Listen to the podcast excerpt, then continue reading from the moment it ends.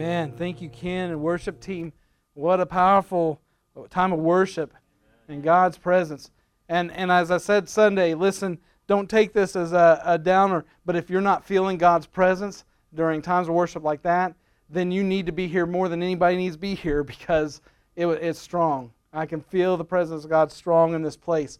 That doesn't make me greater than you. It just means that, that uh, uh, maybe I came hungry and you weren't sure why you came. Or I came expecting and you didn't. But I know when people come expecting and hungry for God's presence, then He definitely makes Himself known. Uh, I'll give you, as we're getting ready to get into God's Word, I'll give you just a short update. We um, passed inspection today for our footings. So, amen. So, we're going to be pouring on Saturday. Now, um, our message tonight very much ties into this subject because the rain, I've been, I've changed when we're pouring footings like three times because literally three times a day it's flip flopped. Rain Wednesday, no now, dry Wednesday, and everything. Today, the inspector was like, You better pour tomorrow because you're not going to get a chance for a week. And I was like, We've set it for Saturday, and I'm going to have to trust God because there's too much going on. No, you better pour tomorrow afternoon. I, I can't, you know. Um, and I'll go into a little more why we can't, but in a, in a minute. But um, be praying, and I'm going to give you some examples where God uh, answered. But be praying because Saturday, Friday, and Saturday, we need it. We need it. I'm sorry to say this. We need it hot and dry on Saturday. I mean, I mean on uh, Friday, we need it hot and dry. Saturday morning, we need it to be nice and cool and dry. And then after we get done pouring uh, concrete, as soon as it sets up, it can downpour all at once because uh, but it's real critical because if you don't know how that works with the arkansas red clay all those rocks um, me and brad kenyon spent till about 9 o'clock at night with little flashlight things on our heads those barn bands down on our hands and knees in, in an 18 inch wide uh, footing by only about 13 14 inches deep scooping rocks and cleaning out and if it rains and pours before we pour guess what we got to do again get down on our hands and knees, do the whole thing over. And it's hours and hours. It took a couple days to get it really clean by several people. So um, be praying for dry weather. But good news is I just sat and kind of mocked up a little bit of our budget. I had to wait till enough bids came in on the big things, and I really believe God is already. I know He's already helping us. I told you our electrician and plumber uh, helped us out big time. Very much a God thing. Uh, I really believe we can hit our budget of building a 1.1 million dollar building for 500,000. So uh, just be praying. There's a couple of big factors in that. The parking lot, but some of you know my ties to uh, what kind of ministry I was in before I was pastor here was to the outlaw biker world. Just so happens the guy I've been closest to who became a Christian, who is kind of over, if you will, all the uh, outlaw bikers in Oklahoma. Just so happens he works for his dad, who runs a uh, asphalt and fence company. And he offered, he called and says, "You got a bid yet on your asphalt?" And I'm believing there's going to be a God thing in there. So um, that's a big one. You know, drywall. Um, we're going to need on the materials. We're going to need some big help on that to, to make sure we come in that budget. But be praying. Um, God, God can do it. So good things. That leads me to say, um, man, just what a wonderful thing for you to be able to get up on Saturday morning. Maybe if you drink coffee, a little coffee, a little time in the Word, and then get out there by 7 a.m. just to experience what it's like to pour concrete. How about that? All right. Um, if you do come, make sure you wear old shoes. You probably won't, most of you won't be down the ditch or anything. It's really not a wide ditch. Um, you won't be down in the footings, but you know you might get concrete on them. Uh, just come in old grubby clothes and and uh, be ready to help. Uh, it's not that we need an army of people. This really can be done with maybe five or six. But I always look at it for a time of fellowship. Don't think that you're wasting your time if you come out and stand to the sidelines and there's five or six working and you're talking. You know, that early in the morning, if it starts to get warm and you're not doing anything, you got a chance to fellowship, and then you can go. And we'll have refreshments for everybody out there, um, as healthy a breakfast as we can. Thank you. You know, that's happened before. Thank you. Somebody actually told me. Didn't let me preach all the way through with my shirt up, up tucked up like that. So, all right. Well, I've been out in the heat today a little bit cooking, so maybe I'm not paying attention to my wardrobe here, but all right. Well, if you want to get ready for God's Word, you'll want to turn to the book of First Kings. And uh, there's not going to be a specific scripture I'm going to give you yet. Just hover around chapters 17 and 18. 18 is the main focus, um, but you can kind of get your, your bearings there 17, chapter 17, 18. So, First Kings in the Old Testament. Um, you're going to look past 1st and 2nd Samuel and then come to 1st, 2nd Kings, 1st Kings. All right, so I want to um, I want to set the stage for this a little bit because uh, I want to give you some of the uh, the people that that this account is about, and not give you a whole lot of detail about them as far as giving a big history background on on each one, but just so you know who the main players are here, and also uh, just a little bit about um, this this story. But but uh, we're going to be talking about Elijah, and Elijah is a godly man he has a confrontation with an evil ruler, a king, Ahab.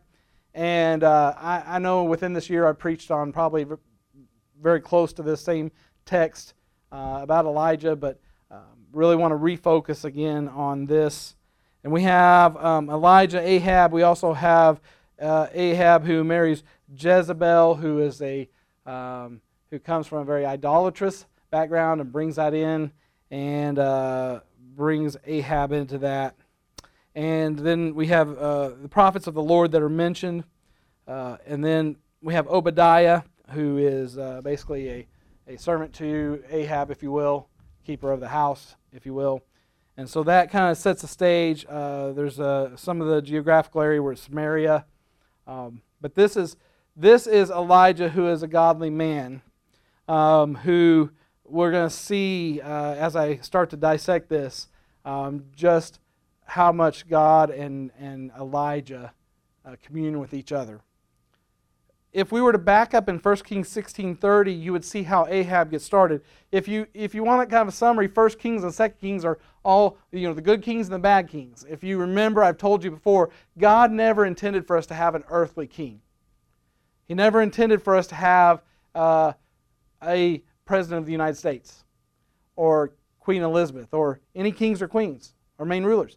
Judges, yes, because there are times when we can't disp- uh, settle disputes among each other than a, a righteous judge, but that was a man made thing. We, we want a king.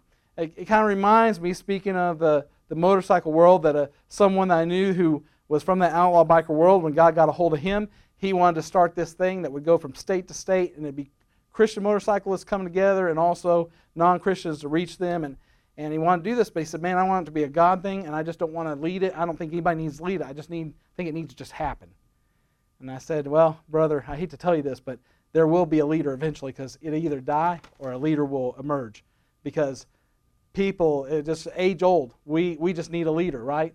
Uh, that's why God put a, a shepherd or a pastor over the church because if we are left ourselves, if I sit down in this seat, resign, but we're going to keep going without a pastor, I can tell you from my angle on it, things will come apart pretty quick. You know, it's not that I'm God, God keeps it together, but people need leaders. Just think about if you didn't have a boss to go to when you have a question at work, right? Or that coworker that goes awry and you need somebody to handle them. You need, you need a ruler. You need somebody over there. And so um, God works within that, but then you can see the product of that in First Kings. There's this this ruler did evil on the side of the Lord. This ruler, the next one, did evil on the side of the Lord, and you know rarely a good one. But here's the thing: it says First Kings sixteen thirty.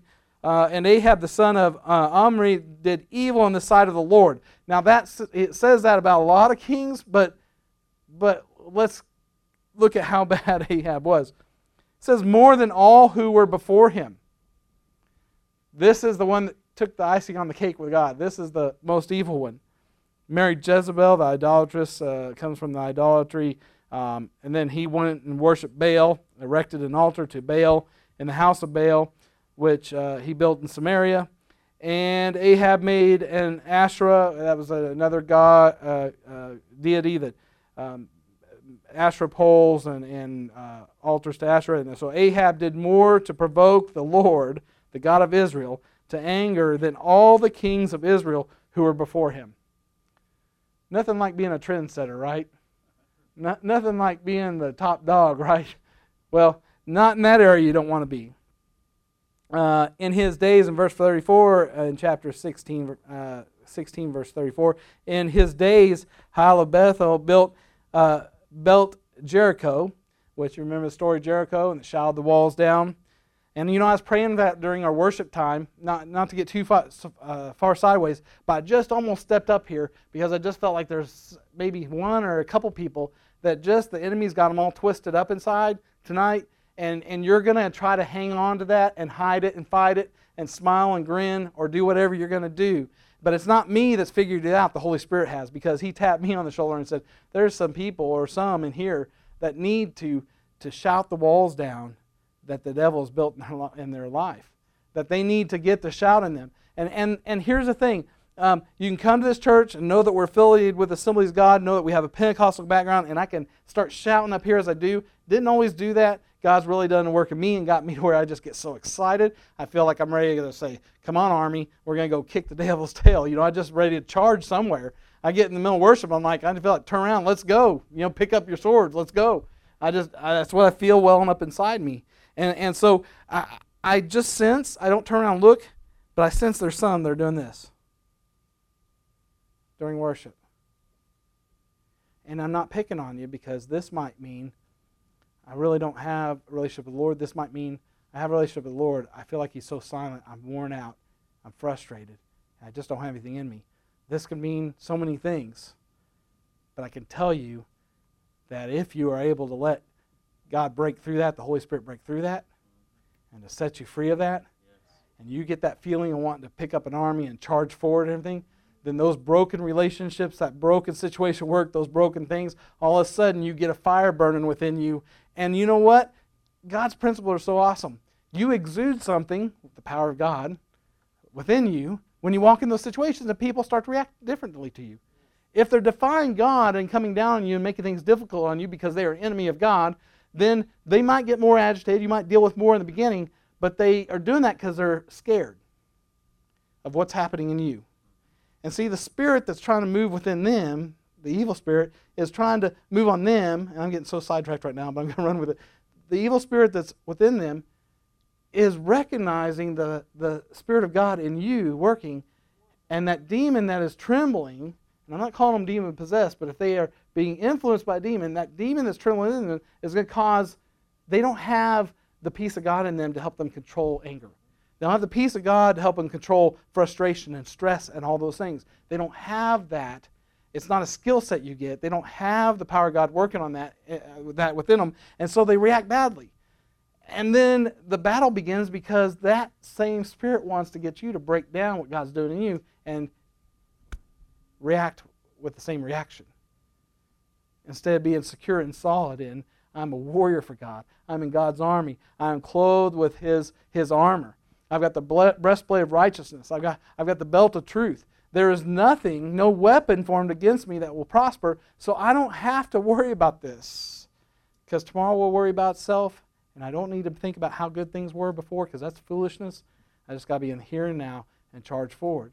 And so I'm going to tell you that if you find yourself in the middle of a worship service like this, where I know for a fact, not because I'm pastor here and want to brag on this church, not because I've been friends with Ken for 16 years, and so everything Ken does I'm just going to like, it's not that. It's because I know and feel and recognize the power of the living God moving in this place. And when I start to shout the things, if you didn't hear me, I'm shouting, Come on, church, rise up. Come on, church, shout down the walls. Come on, because I'm about to bust out my seams. And if I turn around and say, let's march, and everybody stand here like this, it's going to deflate me because I'm, I'm trusting God that He's stirring up your spirit, right? And I'm trusting that you're going to let Him. So, so it's very important. This isn't um, for show, this isn't for anything else. I'm telling you, there is a spiritual battle. And if you want to blame the, the problems you've got in your life on something natural, well, good luck with that. You'll keep fighting it the rest of your life and if you get over that one, another one will rise, and you won't know how to deal with that one. And you're going to always let them defeat you because you're trying to do it in the natural when it's a spiritual thing.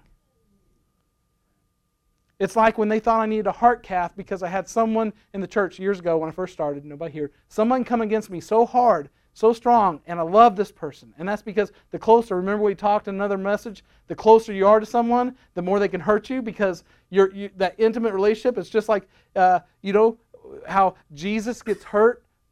It hurts his heart when we defy him, when we go against him, because that intimacy. Same thing, your wife, if you love your wife, your spouse, if you love your husband, above all else, if you love them with everything you got, and they do you wrong, it hurts worse than anything else in the world. And so you have to recognize that, that the Spirit of God working within you when you allow Him to, that these problems you've got, they are spiritual.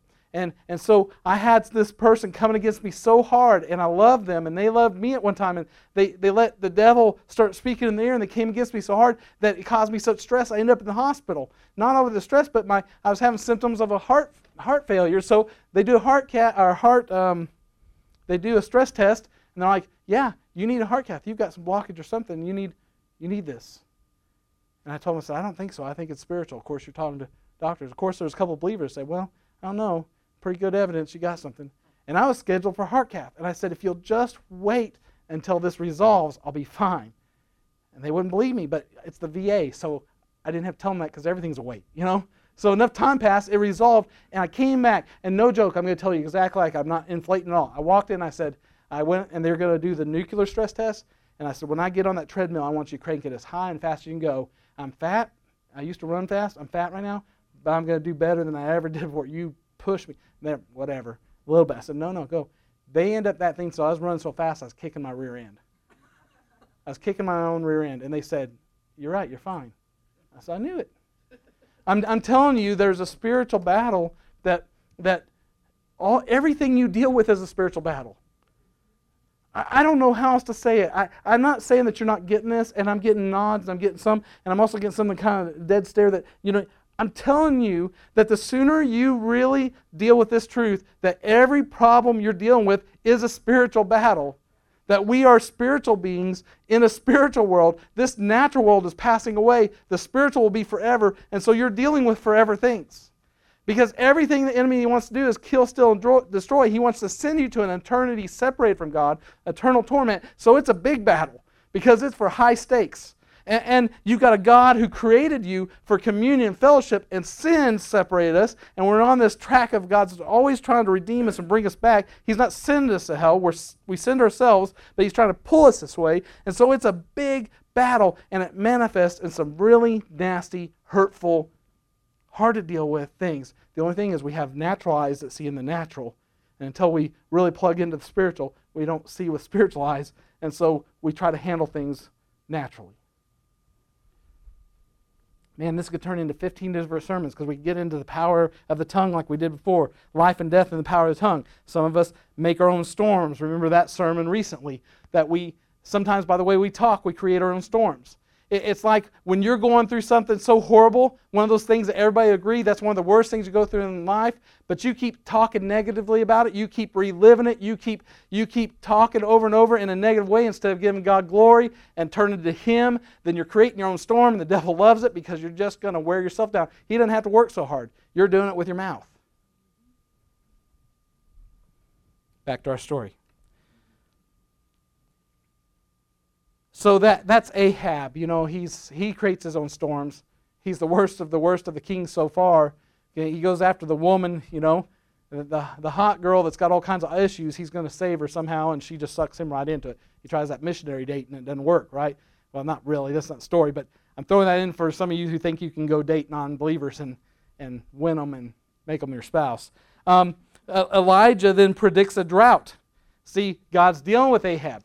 And here's the thing we talked about before when you create your own storm, sometimes God is pulling the rug out from under you. And a lot of our grace teaching today, which I'm all about grace, but it, it, it, gives us a false sense of the fact that God is not still the same God who will bring punishment to you in harsh ways to get you back on track. You are a child. If you punish a child, you're doing unfun things to get them back to a good position, right? To get them back in right relationship with you. If you find drugs in their room, if you smell alcohol in your breath, their breath, if they get a DWI, or if they set fire to the house, or like my boys when they were about three or four, they put a chair up and put metal lunchboxes in the microwave while I was sleeping. Me and Jen were working jobs doing the Dave Ramsey paying down debt, and I was supposed to be watching them, and I was so tired I fell asleep on the job. And Jen comes in, I still was asleep, to a microwave that was rolling smoke out of it and melted plastic and metal and could have been really dangerous, right? I mean, it was really dangerous. And so, you know, you, you, you're, you're like, I've got to do something about these boys or they'll end up the next, uh, you know, yeah, Timothy McVeigh or something, you know, they're going to start creating bombs or whatever. Um, but in all seriousness, you know, it's, it's a good parent who brings discipline. And a little shout out to parents if you don't if you don't hold up to what you say to your kids when you discipline and you say things over and over and you start counting one, two, three, I still you'll catch me one time or two times doing that, and I think in my head, I don't need to count. One time. You say it. And then stick to what you say. If you don't do that, I'm going to do this. And if you don't do what you just did and you give them another chance, what you've taught them is there's a loophole to obedience. So, we are the same way as adults. We don't need loopholes of obedience. When God says it, we need to do it.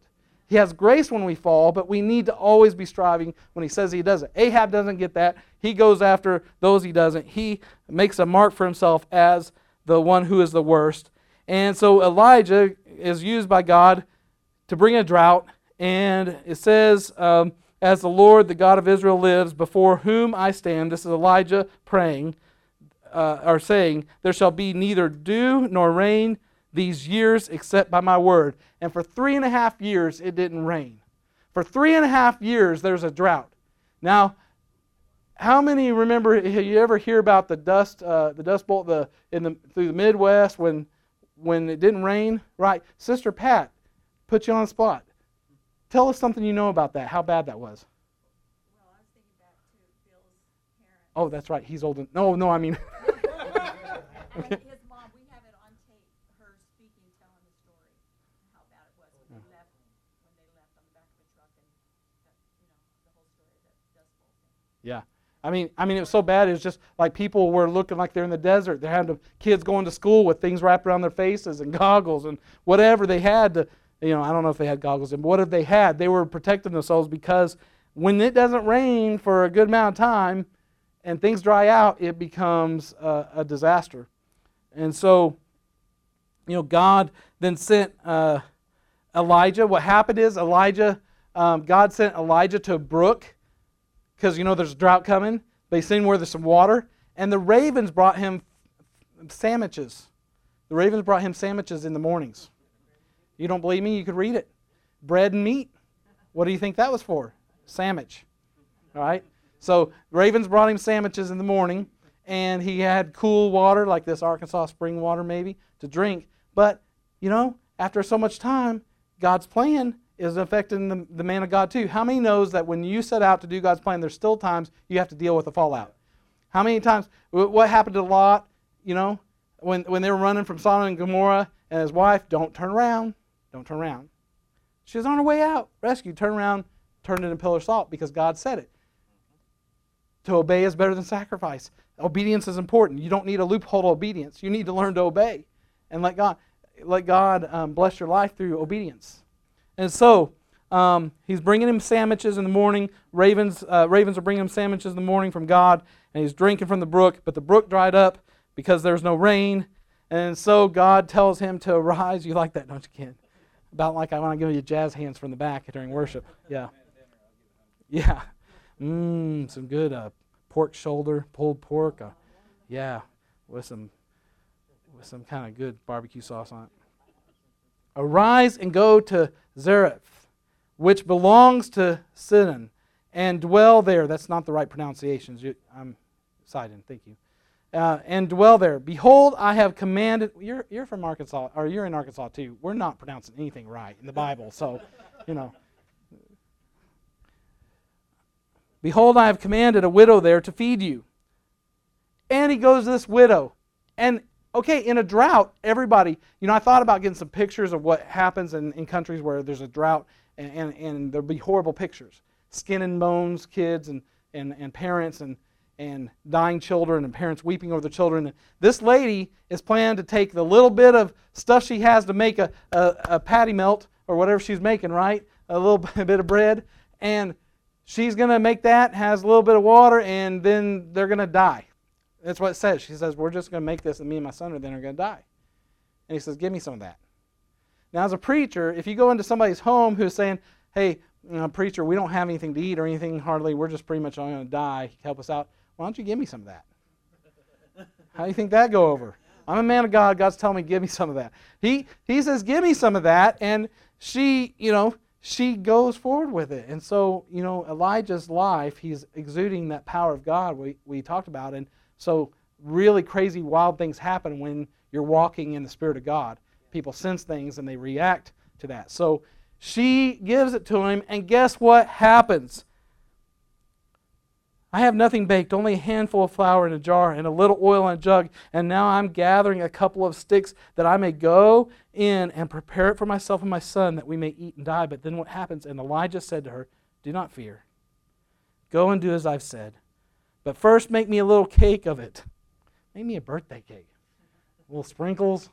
Make me a cake of it. I gotta quit doing that because then I lost my place. Make me make me a cake of it and bring it to me. And afterwards make something for yourself and your son. For thus says the Lord, the God of Israel The jar of flour shall not be spent, and the jug of oil shall not be empty, until the day that the Lord sends rain upon the earth. And she went and did as Elijah said, and she and her and, she and he and her household ate for many days. The jar of flour was not spent neither did the jug of oil become empty, according to the word of the Lord that he spoke by Elijah. I'm trying as I get older not to be that guy that tells the same stories over and over. That gets really um, awkward and weird for everybody. But you've heard the story about my dad when he was challenged to give $800 to missions, and they weren't even having enough money. Pastor a small church, they weren't even getting money sometimes to, to be pastors, and didn't have food for the kids. I wasn't born yet, but the rest of the kids. And all of a sudden, you know, this town drunk comes in and says, Preacher, I know that you don't think God could talk to a town drunk and tell him to do something, but as clear as I'm standing here, God told me to give you this, hands him a check for $800. My dad just pledged that. My dad paid on his pledge, and he said groceries would just show up on the front door, and, and, and God would just take care of things. And so, you know, this is the kind of thing that's happening to this lady is her, her she just gets to eat for free. It's like it's like if I got a year's, or well, you know, I don't know how long the drought now is going, but let's just say it's still another year or so, a year's eat free at Taco Bell. I'd be dancing and shouting. Give me some of that devil sauce. I mean, that Diablo sauce, whatever that is, that hot sauce. Well, then, here comes the bad part after this. Taco Bell's not good for you kids. Don't grow up on Taco Bell. But then this is what happens the son gets sick, not because of the birthday cake, but he gets sick. And in some translations, it doesn't really say he dies, he says without breath. Well, if you stop breathing, you die. So we're going to assume he's dead, right? But he's not, he's without breath, he's dead. And so the lady is like, she's like, You, oh my, uh, oh Lord my God, have you brought calamity? Uh, well, this is what Elijah says then. Oh Lord my God, have you brought calamity even on, upon the widow with whom I sojourn by killing her son? Then he stretched himself upon, he takes the child upstairs the room, stretched himself upon the child three times, and cried to the Lord, Oh Lord my God, let this child's life come into him again. And the Lord listened to the voice of Elijah. Man, that's awesome when you read that. Because we don't know when he's listening to us, but here we get to read it when he did it. Often we don't know that he's listened to us, but he, he wrote it here. He listened to Elijah's voice. And the Lord listened to the voice of Elijah, and the life of the child came into him again, and he revived. Give me some cake before you go die. That's an interesting thing. He told her, go ahead and do what you're going to do, but give me a cake first. He didn't give her, uh, you know, the promise first. He just said, okay, go ahead and do your little bake and die thing. Give me some. But, but because the power of God in him, because of his obedience, he's there because the Lord sent him. He's there because the Lord knew the lady would respond to the Spirit of God, and it was her time for God to interact with her in a powerful way. So it's about her too. And so he revives this girl, or this boy. Then we have where Elijah confronts Ahab, the showdown of all showdowns. I love it. You know where we're heading? You know what the scripture's about? The prophets of Baal, an altar, and the fire coming down from heaven. I used to use this uh, cartoon or this characterization of that on my Facebook profile picture of that fire coming down and consuming the, the soaked altar with the meat. You know, the prophets of Baal, they got to have dry meat that was ready to light on fire. And they're cutting themselves doing all things to their God, to Baal. And Elijah smack talking. he's like on the free throw line, just telling them like suckers, you know, you, you're fools, you know. Well, he's he's smack talking them, and then and then well, it doesn't end good for them because he wins because God sends down fire even after he soaked it and soaked it and consumes it, and so he rounds them up and kills them. But see, Ahab's not in that. Ahab, he's still got this uh, beef with him. He confronts him. Here's the interesting thing before it gets that. Okay, so Obadiah, I don't want to leave him out. I, I, I, this will not have a whole lot to do with my end point, where we're headed, but I love this dialogue between Obadiah because Obadiah is sensitive to the Lord. He's been faithful to the Lord. He's got a history of helping God's people. And uh, you got to keep in mind, Elijah is been on the run from Ahab in a way. Uh, Ahab sent people out finding him. He's ready to, to duke it out with him. He's ready to kill him. And so uh, it says in verse 7 of 18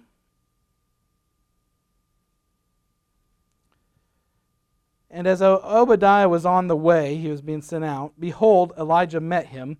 And Obadiah recognized him and fell on his face and said, Is it you, my lord Elijah? And he answered him, It is I. Go tell your Lord, behold, Elijah is here. That's how I read to my kids. I, I do voices. And he said, How have I sinned that you would give your servant into the hand of Ahab to kill me? As the Lord your God lives, there is no nation or kingdom where my Lord Ahab has not sent to seek you, Elijah. So Obadiah is like, dude, you want to send me to Ahab to basically say that you're in front of me and I didn't get you, you know, and go back and say, oh, yeah, he's here and he's going to kill me. And so he, and he went and he said, um, as the Lord your God lives, verse 10, there is no nation or kingdom where my Lord Ahab has not sent to seek you, Elijah. And when they would say, He's not here, he would take an oath of the kingdom or nation that they had not found you. And now you say, Go tell your Lord, behold, Elijah is here. And as soon as I have gone from you, this is, the way, this is where it's funny to me. So his beef is kind of like, I'm going to get killed by Ahab. You send me back. And, and and this is the stinger in it. Because you're such a holy man. As soon as I've gone from you, the Spirit of the Lord will carry you to I don't know where. It says that. I mean, I'm seeing him throwing his hands up, saying, you know, you, God can like just poof and you're gone. You're over here because you're like that with God, and I'm not. And you're to send me to die, and God's not to do that for me, but you're to be like poof, gone, and I got to deal with your mess. He will kill me dead, man. Dead. Although I, your servant, have feared the Lord from my youth. And he is telling the truth. Obadiah has feared the Lord from his youth because he goes on to, to recount to, to Elijah what Elijah already knows. He says, Has it not been told my Lord uh, told my Lord that what I did when Jezebel killed the prophets of the Lord? Because Jezebel even went after the prophets of the Lord. I how I hid a hundred men of the Lord's prophets by uh, by fifties in a cave. He, he hid two groups of fifties a 100 men in caves, and I fed them with bread and water. He brought them sandwiches and water.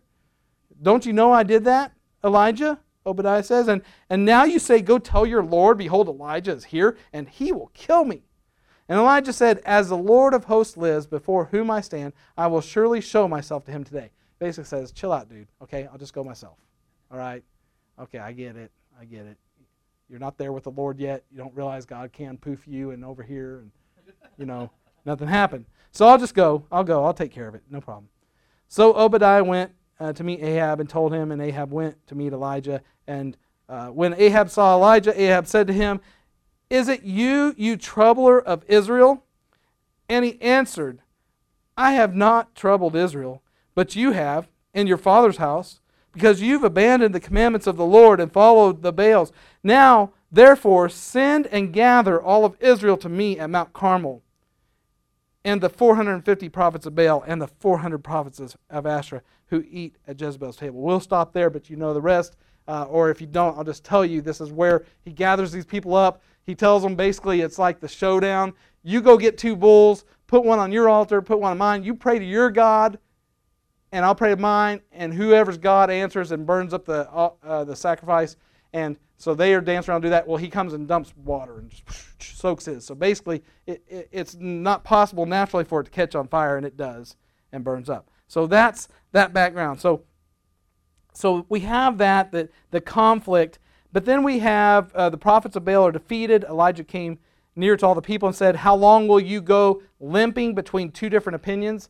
This is in line with what I'm telling you. Don't think I'm calling you prophets of Baal or idol worshippers, but when I challenge you to say, don't sit through a worship service and, and just um, refuse to enter into the presence of God or worry about what people are going to think if your hands go up because you're feeling that or whatever. What I'm saying is don't be double minded. Don't come to a place of worship saying, I'm here to discover God. If somebody drug you here, you've got a little bit more excuse because, you know, um, you know, if you've got that kind of drug problem, you're drugged to church, you're drugged back, but you got a little bit excuse. But for others who come of your own free will, you came hoping to experience God. I hope. Otherwise, why? Why are you here? I'm not trying to send you off or make you mad, but why do you come? Well, it's just a place where nobody bothers me while I'm checking Facebook. So I can do that, you know? But if you're here, so this is what Elijah is dealing with idolatry. It's a whole different thing. It's a lot different, but he's still frustrated with why go, because these are people who once knew the power of God, right? And why do you, how well, how long do you go limping between two different opinions? If the Lord is God, follow him. If the Lord your God, then follow him with everything you have. Go to your job and do it as unto the Lord because you do have to pay bills and those things. But you don't go and let it be your priority and let it be your focus and think that, that, that, that the body of Christ and church services and being a body and reaching out to the community and all that is in your spare time. Oh, but Pastor CJ, I don't understand what you're saying. I mean, I got 40, 50, 60 hours at work and we meet this many times. How can that not be my focus? It comes from the heart. I see it. I sat in the pews and then all of a sudden become pastor. I realized there are some people who come into this building realizing this is their life and the rest is just God's way of providing for them to be here and to be a part and to be a partner and to push forward and to work as unto the Lord. And there are others who it's not that I'm being hard on you, it's just that you let the enemy lie to you and think that church is what church culture has taught you it is, is just coming in and hearing something to make that sounds good, and you feel like you're good with God because you came in and heard his word and you go. It's not.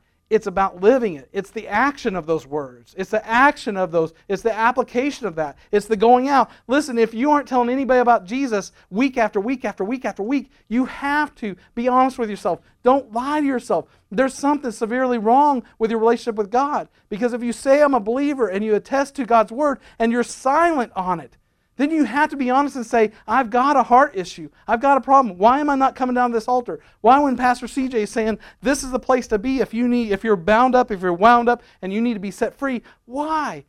Well, honestly, it's pride. It's pride because because we'll let that 50 feet of carpet separate us from God. Well, I don't have to come there. We're going to get into this, but I'm going to tell you, I've danced around this too long there is a difference in the posture of your body as well as your heart when you go to the Lord. There's a difference because there's times when you put yourself in a postured position for the Lord. It's scriptural. You see it all through Scripture because it humbles you. It's uncomfortable. It, it's not just um, sitting there while nobody is and whispering, Lord. Sometimes it's getting down and be like, God, I need help. My family's coming apart. God, I need you to rescue my family. God, I need your help in my job. I can't be brave enough to witness to them. Fill me with your Holy Spirit. Baptize me, Lord. Give me a heart to follow you. It's not new. It's not from this century in the church. It's from Bible times. It's from people like Elijah who, who truly sought the Lord and didn't give up until the answer came. Okay, well, we got to go on to finish the story because the Lord sends rain because Elijah then has to turn the faucet back on. And isn't it interesting? God could turn it on, but he's going to use his man to do it. Why? Because that's how he works, is through his people. And I want to give you a few things. Uh, first, I want to tell you uh, faith is what we're talking about through prayer. Faith through prayer hears the inaudible. Faith hears the inaudible. Faith sees the invisible and does the impossible. How? What, energizes faith to that level? Uh, we could really say it's more than one thing, and we're going to hit a few, but certainly one is the Word of God. Faith comes by hearing, and hearing by the Word of God. Times I need a supercharge, I need a quick charge from the Lord. I've let a few things get in the way. I've gossiped a little. I've done this, I've done that, and I need God to get in and push out the enemy so I can do His work. Another way is by prayer. And that's what we see in 1 Kings 18 41 through 46. The uh, prayer, uh, and God does powerful things through prayer. I mean, it didn't rain for three and a half years. And, and we see in James 5.17 a reference to this account. Because we're, we're in 1 Kings talking about Elijah. This is the account of it. But in James in the New Testament, it's important enough. It's brought to our attention this about Elijah. James 5:17. Elijah was a man with a nature like ours. Now you got to understand, it's saying it just like it is. Elijah's just a regular Christian. And he prayed fervently.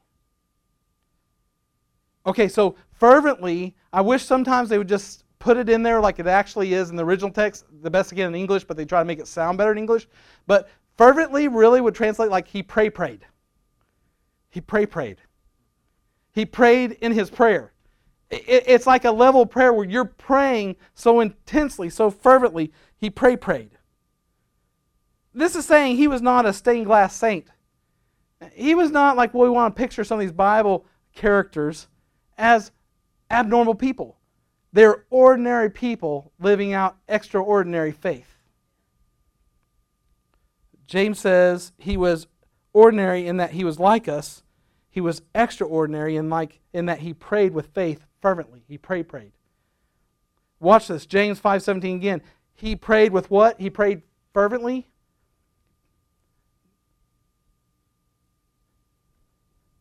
And Elijah is just like us, but he pray prayed.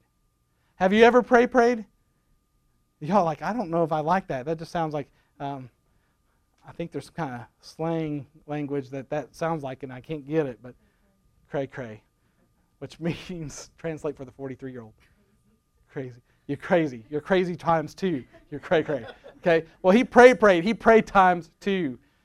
He prayed over the prayer. He prayed intensely. And so, um, have you ever done that though? You see, I'm kind of concerned that I haven't, like I have in the past myself. As I prepared for this, I'm thinking, when have I just buried? man, I, there's times I used to lay out here and I that carpet stinks when your nose down on. I'm going to tell you. I mean, we, when we get out of this building, have concrete stained floors. They'll be uncomfortable more than carpet, but they won't smell as bad. I think. But you know, you all of a sudden the smell doesn't bother you because you're just so intense for the Lord. The smell, the position that's uncomfortable, the fact that you know when you, as an older person now that have probably you know done a little bit too much that week, are going to have to maybe get help to get up, but you're going to pray it through. In all seriousness, Church, I'm telling you, folks, I don't know everybody's background experience with the Lord, but I can't even describe to you the power and what it does in your life to get in that kind of position with the Lord and pray fervently, to pray, pray until you get an answer. Nathan, I, um, can you help me because my absent-mindedness um, in the back i think there's some like 11 by 17 paper it's not important but just whatever paper you can get a hold of i need a sheet of paper for everyone here and a pen and i'm sorry to send you out during the message but he does the recording so he has to listen to it anyway later um,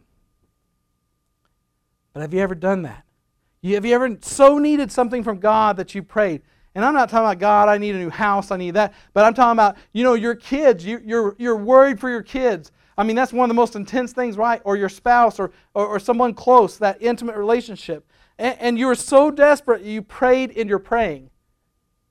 Not a light prayer. Not, not a God, I just hope you do this and you leave it, but you really prayed. And Elijah pray, prayed that it wouldn't rain, and it didn't for three and a half years. And, and so, three years, six months did not rain. And the whole point of this is that when you and I pray, and we really fervently pray, God answers prayer and powerful things happen. I've been talking about Jen keeping a prayer journal. I need to do it too. She's it's kind of one of those things. It's like guys when we have one Bible between us because our wife's going to read to us or she's going to turn the pages. Uh, we, we shouldn't do that, really. We should, we should um, walk that journey ourselves. And, and it's okay to be a team, but there's sometimes when it comes to God's Word, we, we don't want to live vicariously through the discipline of our wives in the Word. You, you, you shouldn't. And make sure that that allowing her to be the one to carry the Bible and turn the pages and all doesn't allow you to kind of lull yourself into a sleep where she's the one getting up and doing the devotions, she's the one getting before the Lord and all that, and you just feel good because your wife's doing that and you lead her to believe that you're doing it sometime. So after uh, 1 Kings 18.1, after many days the word of the Lord came to Elijah in the third year, saying, Go show yourself to Ahab, and I will send rain upon the earth. God is a merciful God. Ahab was the worst, and it was his fault. There was this rain stopping, and God's telling him, go to the, go to the worst. He's going to learn from this. And so he prayed, and he prayed, and the rain, that the rain would stop, and now he's going to have to pray, pray that the rain is back. And what I want you to notice here is that he doesn't say, well, you know, if it's God's will, then it's going to happen. If it's God's will, then this is going to happen. That's such a cop out so many times. If it's God's will, it's going to happen. Like I'm removing myself. I'm saying God's will's over here, and it's me here, and so God's will's just happening over here, and it doesn't have anything to do with me. God's will has everything to do with you. And when God's will happens, we see from the story. It was God's will that it wasn't going to rain, and for three and a half years it didn't, and it's God's will that's going to rain again. But each time God required Elijah to pray. In other words, it impacted the carrying out, the fulfillment of God's will of whether God's man prayed.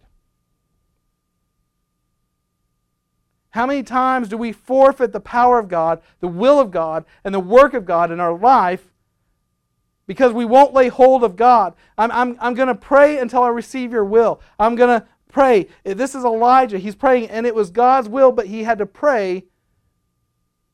He had to pray before God would release his will we also can't say, you know, I want something, so I'm going to just pray, pray, whether it's God's will or not. That's why some of your prayers aren't answered, because it's not within God's will. It's not that they're not answered, it was a no, and you just are too determined to, to, to hear it, or not to hear that. Some things we, we want, and God is either going to say not yet, or He may say never, but it also comes into the point, 1 John 5 14 through 15, if someone will look that up and read it out loud. We're getting close to closing, but just 1 John 5, chapter 5, the 1 John chapter 5, 14 and 15.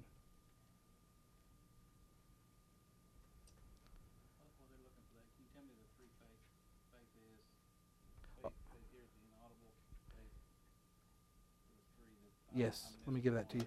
Faith, faith uh, hears the inaudible, sees the invisible, and does the impossible. Somebody have that scripture now? If you if you read it, read it with belted out. Not everybody at once. Let's be kind and take turns. Huh? Uh, 1 John chapter 5, verses 14 through 15.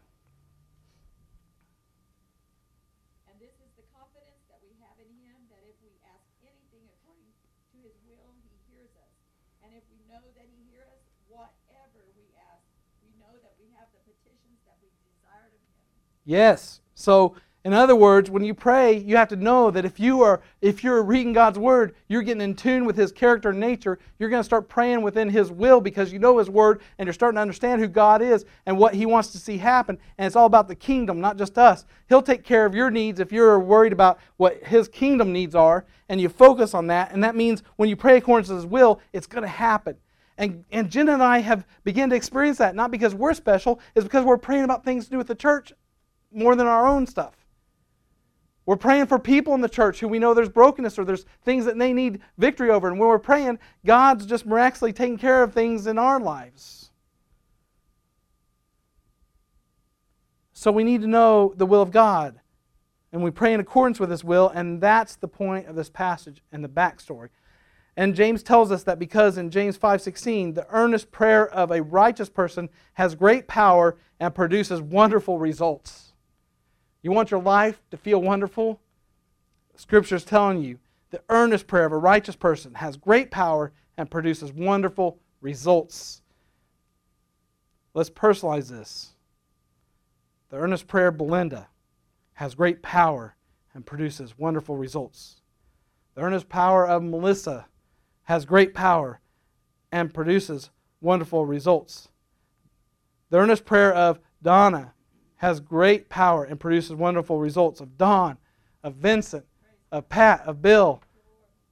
Each and every one of you has the power and produces wonderful results.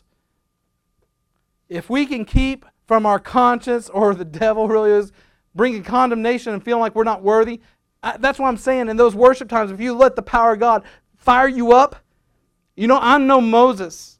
I mean, I can't, I know Moses was worried about how he could speak, but I'm not Moses. I'm not that guy who, who, who just people want to follow because he's just that guy. I'm Joshua that just comes with some, some a little bit of hard headedness and more of the military minded, and I'm here to march you from where Moses left off to the promised land and beyond. I don't, I'm not saying God's telling, I mean, I'm here as long as God wants me. I have no clue, but it might be till I die. But I'm just telling you that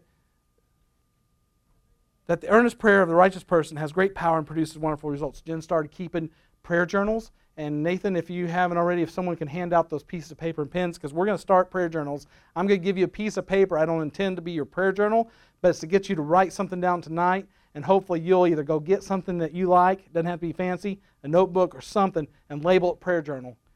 And I, I want us to begin to pray specifically and write down what you prayed, and I want you to keep coming back to that. So when you go to pray, I want you to open the prayer journal, I want you to start at the first one and start reading through your prayers. And I want you to start thinking through your life of what's happening.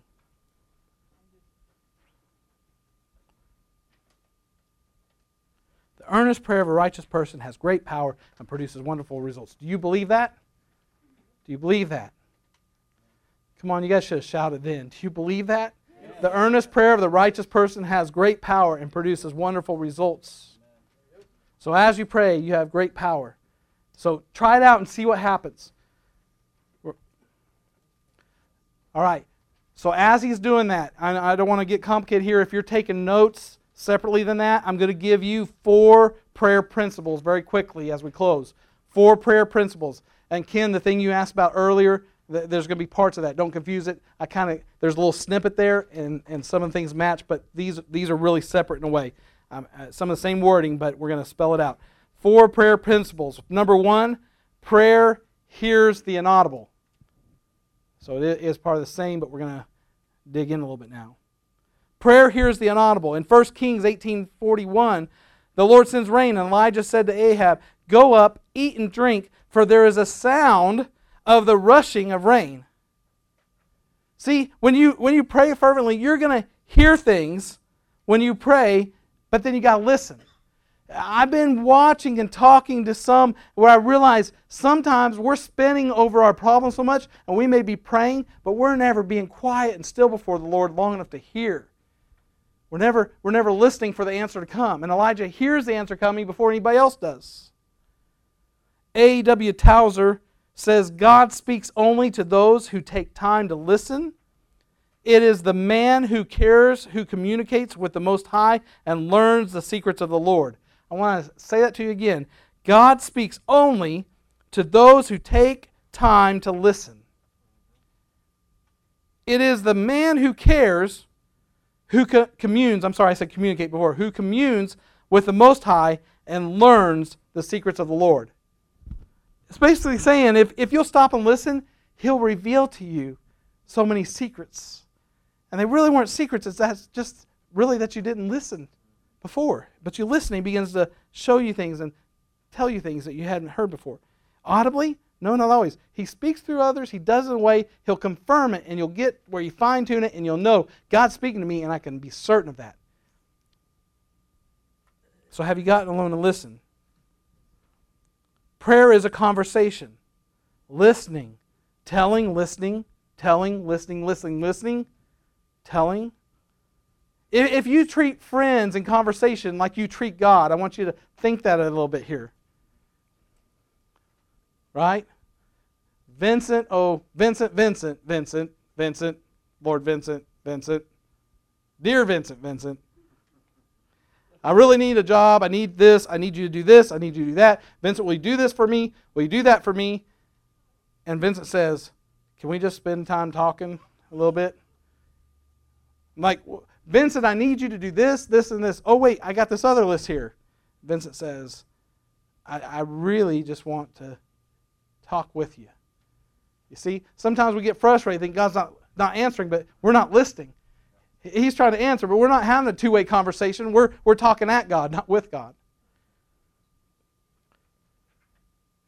Elijah is able to hear the sound of rain coming and the voice of God because he's praying, but he's also listening. What God is going to do before he does it, he, he lets us hear through the Spirit before it happens. Elijah is hearing in the Spirit what's going to happen before it happens. Because he's got someone else with him that he's sending out, and they're not seeing the results, they're not hearing it. Elijah knows it's coming. Number two, prayer humbles us.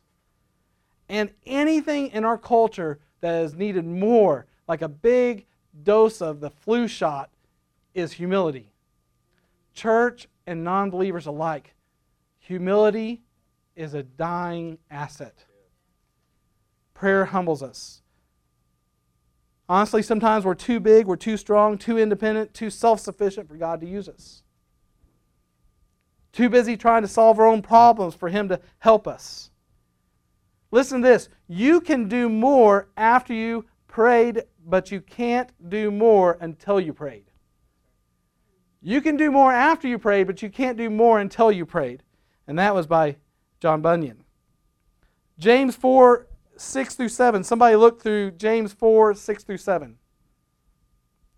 Look to James, the book of James 4 6 through 7.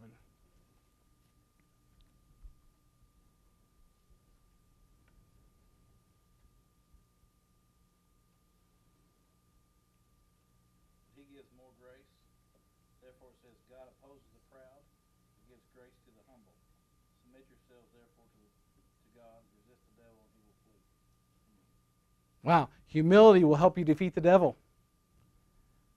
But I thought you said, Pastor CJ, we need to buck up like a warrior and kick him in the teeth. That's how you do it.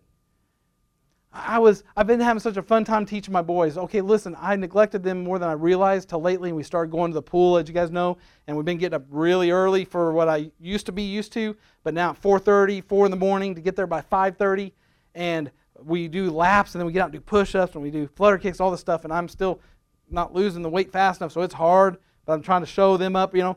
But but the boys are starting to do things like that. You know, they're starting to thump their chest because the other day Colton busts out uh, 10 perfect push-ups and turns around five minutes later and does it. He couldn't do one perfect push-up a month ago.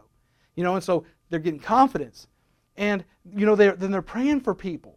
You know, we were at a youth service and I thought they were talking and get onto them. And what they're doing is they're conversing with Danny Melissa's kids on who they're going to pray for. And they start going around to the teenagers. This isn't even their service.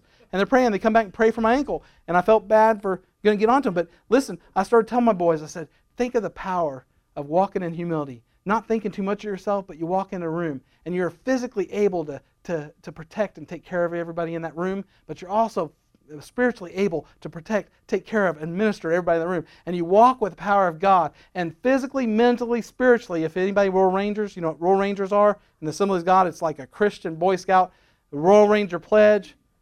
I'm ready, ready for anything, ready to work, serve, play. And then there's other things like I'm going to, um, come on, somebody help me with these. It's been a long time. Uh, yes, but then there's another part. I, um, you know, it, it, it's teaching them that you are well rounded, but yet humble warrior for God. And in the physical realm, God's made you a mighty man of valor, but in the spiritual realm, He has done the same. And so you have the power within you of God working through you. Yet you walk in humility because it's nothing to be shown off, but to be used for His kingdom. You can do more after you prayed, but you can't do more until you prayed. And it's how we humble ourselves is through prayer. Uh, Psalms 35. Can somebody grab this one real quick? This is just a little side note I have in here. Psalms 35, verse 10. I hope this is the right one because I did it from memory just Psalms 35, verse 10.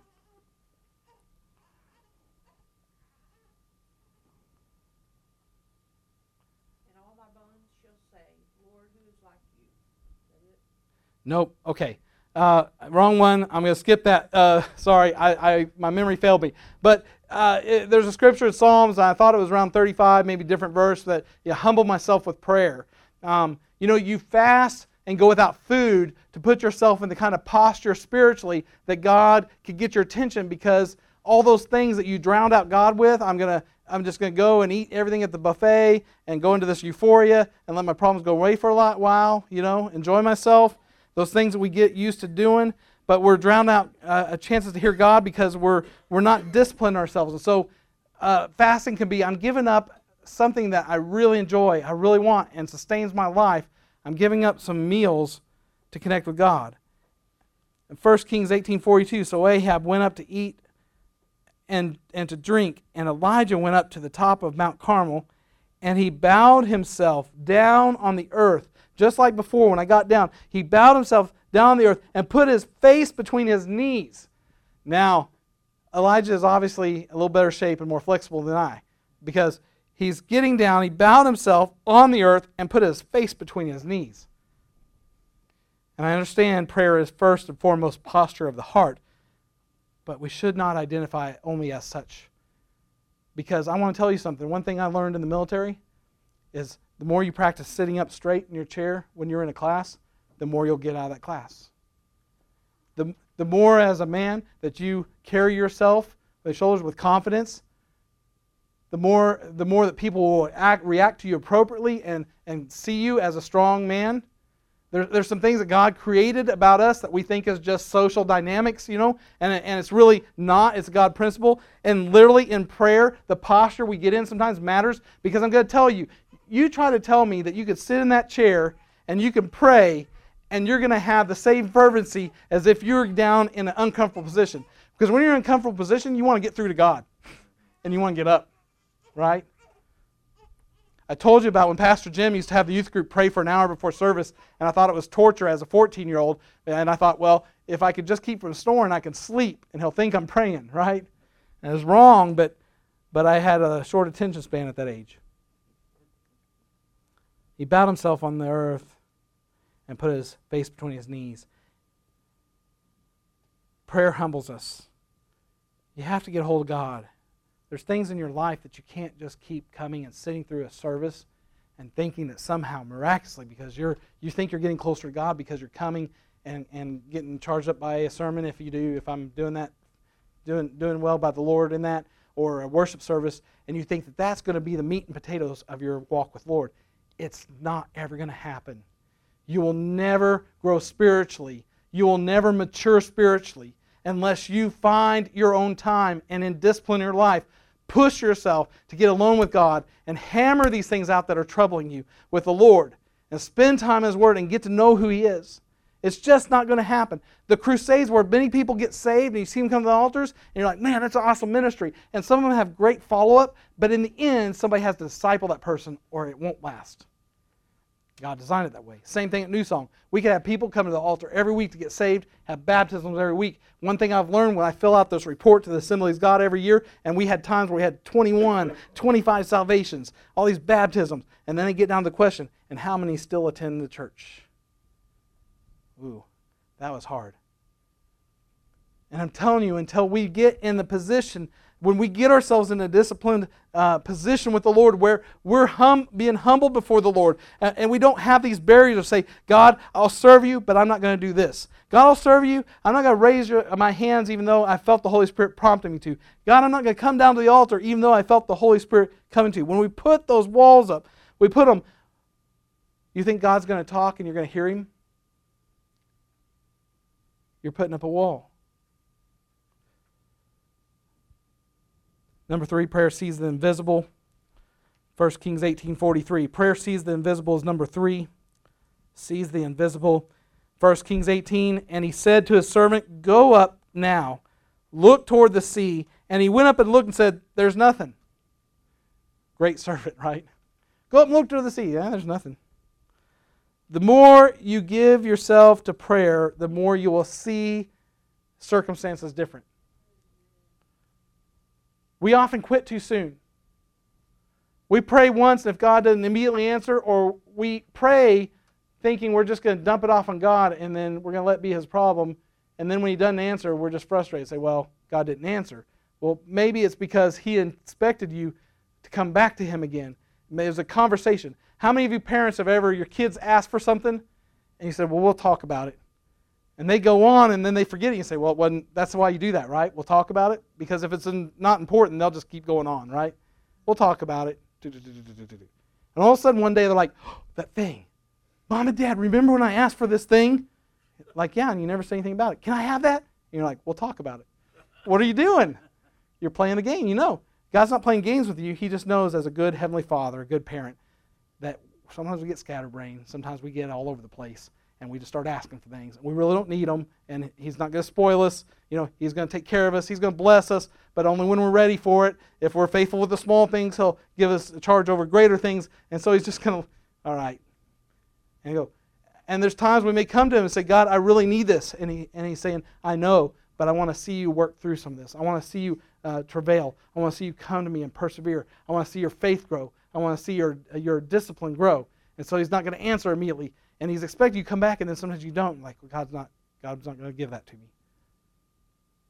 Well, you quit too soon. We give up too soon. Did you pray, pray? Did you fast, fast? Keep praying and fasting. Sometimes you know uh, the, the will of God. You you have to with the will of God you have to pray, pray, pray, pray, pray. And in this account, it was seven times. Elijah prayed seven times. Elijah is a guy who could pray once, pray, pray once, and it stopped raining for three and a half years. Elijah is a guy who could pray, pray another time, and the rain, you know, the rain uh, didn't just turn back on. This is a guy who could pray once and God sends fire down to show everybody up. It's like, whoo, I'm the, I'm the hero, right? He does that. But this time, he has to pray seven times. Same guy, same relationship with God. He didn't have a fallout. God's not mad. God's not giving Elijah a hard time. This is how God teaches his children. He prayed, prayed, prayed, prayed, prayed, prayed. What is Elijah looking for? He's looking for a sign the prayer has been answered, your prayer journal. You need to begin to look for the signs that your prayers have been answered. You need to quit going to God and then not looking for the answer. You need to be looking every time for the answer to come. Elijah wasn't satisfied with the first little cloud that's not what he's praying for, is a little cloud, a little drizzle. He is praying for a downpour. He is praying for relief of the drought. And he prayed. Old timers call it praying through. Sorry if that's what you called it. I didn't mean to call you old timer. You broke the yoke. You broke the chain. You got to keep praying. And, pray, and Elijah prayed seven times. Number four, and we are wrapping up. I went over this time, but prayer sees the invisible. He goes seven times. He finally sees. Nobody else saw it. The servant didn't see it. Elijah knew it's coming. He believed it's coming through the Spirit. And prayer sees the invisible. Did I duplicate?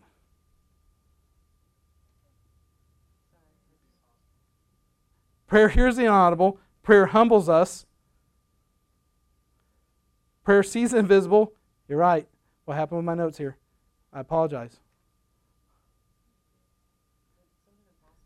All right, we're not going to belabor this because we're over. Next week, you'll get the finish of this. So keep your notes.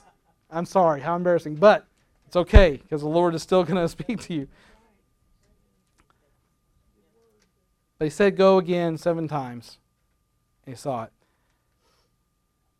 If I could get someone to turn to in closing Isaiah 40 31, the third closing, Isaiah 40 31, and read it as loud as you can and as bold as you can.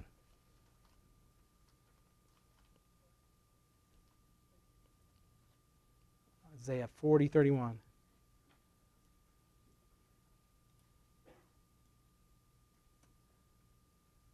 But those who wait on the Lord shall renew their strength. They shall mount up with wings like eagles. They shall run and not be weary. They shall walk and not faint. That's right. They that wait upon the Lord. Not those that go to the Lord once and then give up. Not those who go to the Lord and then say, well, maybe I'm not as interested. But we take those things that are really troubling us to the Lord and we anticipate and expect and watch for the answer to come. Those that wait upon the Lord will renew their strength. They'll mount up with wings like eagles. They will walk and not faint, right? This, this is what the word of the Lord is telling you for your life. This is practical and it applies to your day to day job, family, whatever the situation. Is he saying, You need to wait on me?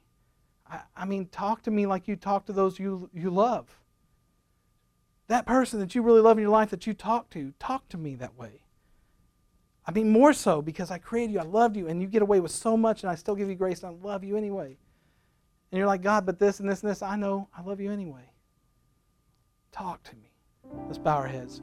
Heavenly Father, I thank you, Lord, for your word. God, for the power of your word to change hearts and lives.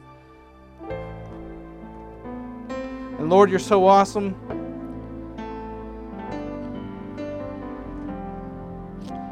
Jesus, I started out today not even knowing what you wanted me to speak on tonight. And you gave me a peace that it was going to be okay.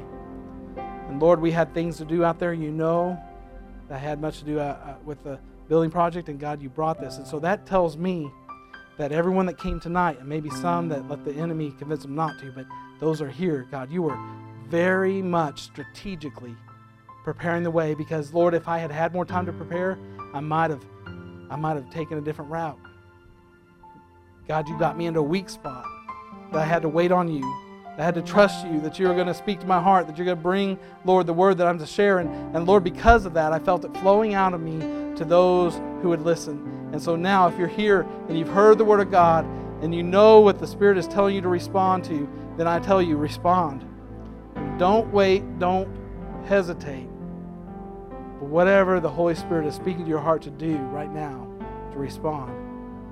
Some of you need to, for once and for all, for the first time maybe in a long time, need to get up and you need to find a place that causes you to get out of your comfort zone and move to something uncomfortable, but you need to go and you need to move because otherwise it's going to be the same thing week after week, month after month and you're going to keep hitting the same walls. You're going to get stuck in the rut. rut. You're going to keep traveling and digging the rut deeper. And God's saying, I want to set you free. There's a life with me where you commune with me, you hear me, we talk, you, you see mighty things done through you, that your life takes on a whole new purpose, the purpose I planned for you, that, that your vision for life has changed, the way you see things, because we begin to talk finally and really talk like father and child. You have a daddy who loves you, a heavenly daddy who loves you, who will listen to you and talk with you and minister to the, the things that pain your heart, that burden your spirit. Jesus, I thank you, Lord, for tonight, God, that those that are responding now to what the Lord is speaking to them, what the Holy Spirit is speaking to their heart, that right now, God, in Jesus' name, Jesus' name, by the power of the Holy Spirit, that lives would be changed, that right now the bondage would be broken, Lord, that they wouldn't any longer be satisfied with sitting there letting the world pass them by, wondering where is this headed, questioning where do I stand with God, Lord, that they can know tonight, Lord, that you love them, that, they, that you want to be in fellowship and communion with them. You want more and more and more because you love us. Hallelujah. Jesus.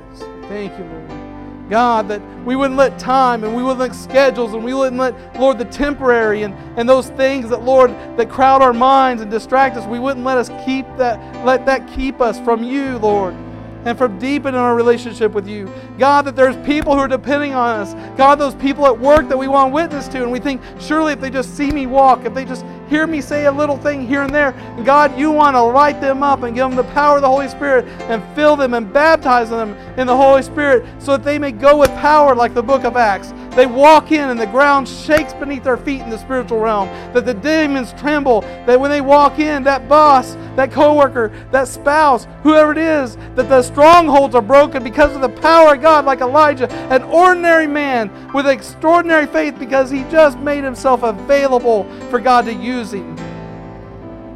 Praise you, Jesus. Praise your name. In Jesus' name.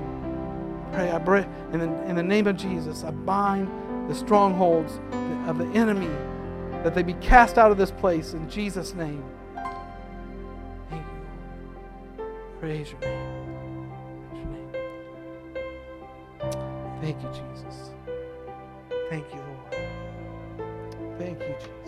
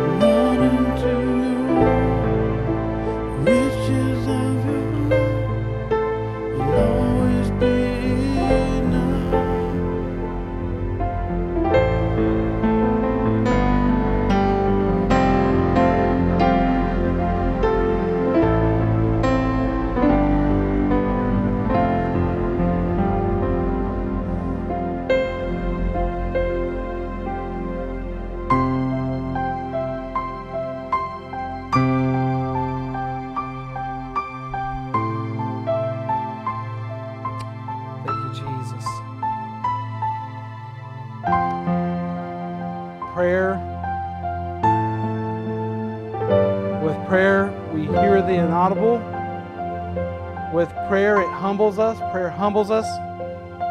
With prayer, we see the invisible. And with prayer, we can do the impossible. And that's what Elijah experienced the power of God. Just an ordinary man with extraordinary faith through prayer. He prayed, prayed. He heard the inaudible. He he was humbled. He saw the invisible and did the impossible.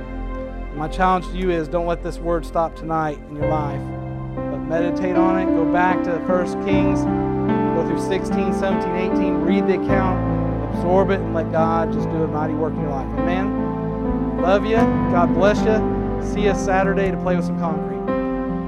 Have a great night.